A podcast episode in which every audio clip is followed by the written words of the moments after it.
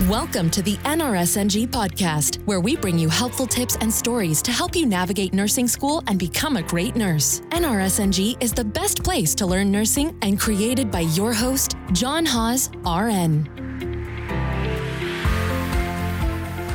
Prior to nursing school, I had heard all the horror stories about everything that you had to know, that you were going to be cramming thousands and thousands of pages of material into your brain every day.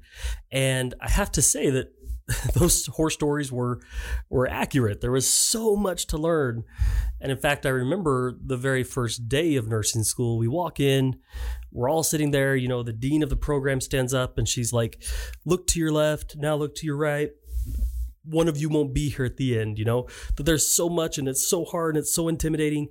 And this is that story that we share in nursing school of just how hard this journey is. So, with this in mind, I, I began to study like crazy. I spent every waking moment at the nursing school or at home studying, even when I was would take quote unquote time off to walk to the grocery store or to go on a walk.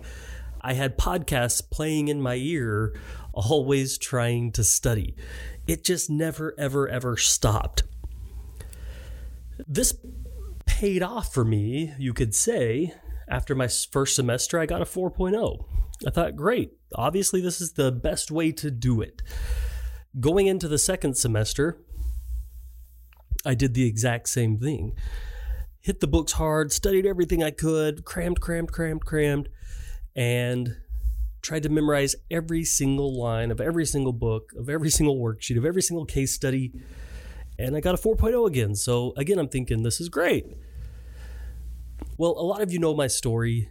A lot of you know that eventually I withdrew from nursing school with one semester to go, went home, tried to start a lawn business. Uh, that didn't work. And then I prepared to go back to nursing school. So I took about a year off from nursing school. All my books from nursing school had been packed up, taped up, closed up in a room somewhere. And then when I decided to return to nursing school, I had to go and untape all those boxes, dig through them, and I had this stack of books that I had to try to get back into my brain again. So, over the course, I just had about three months, I had to get all that information back into my head that I had studied for a year and a half. I had to start preparing for the NCLEX because I was only one semester away from graduating. And I had to prepare to enter that last semester of nursing school. This was a huge task, and when I looked at all those books surrounding me, let me take a drink real quick. I realized the way that I had been studying would have made this task completely impossible. There was no way that I was going to be able to get all of that information back into my head. It was just an impossible task. This is when the beginning of the core content mastery method which is the teaching, which is the pedagogy that we use inside NRSNG. This is the beginning of that. This is when that started to be born, is when I realized I can't learn everything. It was born entirely out of necessity because I knew that I could not force all that information into my head.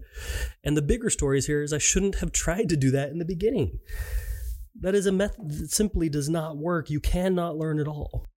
At NRSNG, we use what we call the Core Content Mastery Method to teach all of our courses.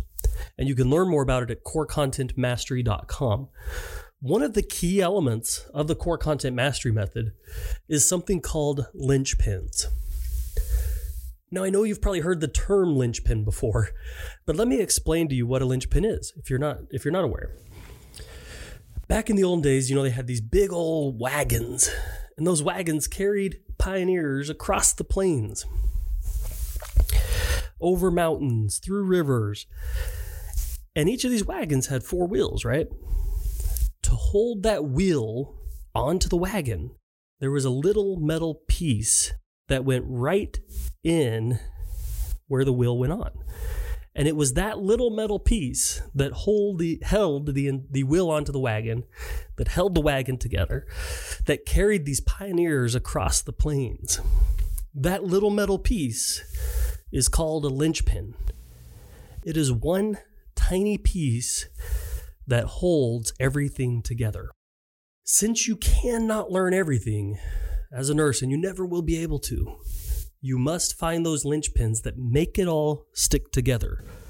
Inside NRSNG, we've done this for you. That's why in just 10 minutes or 9 minutes of a lecture, everything starts to click.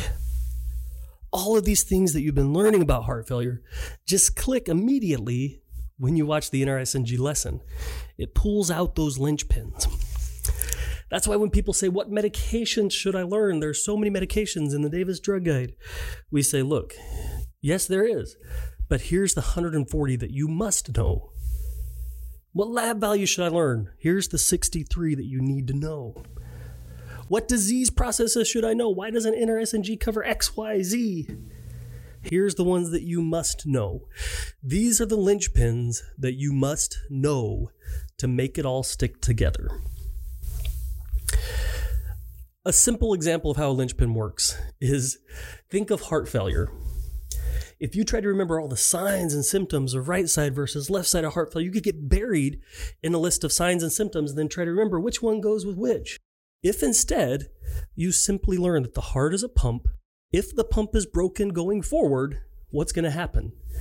If the pump is broken going backward, what is going to happen? You've just learned right side and left sided heart failure.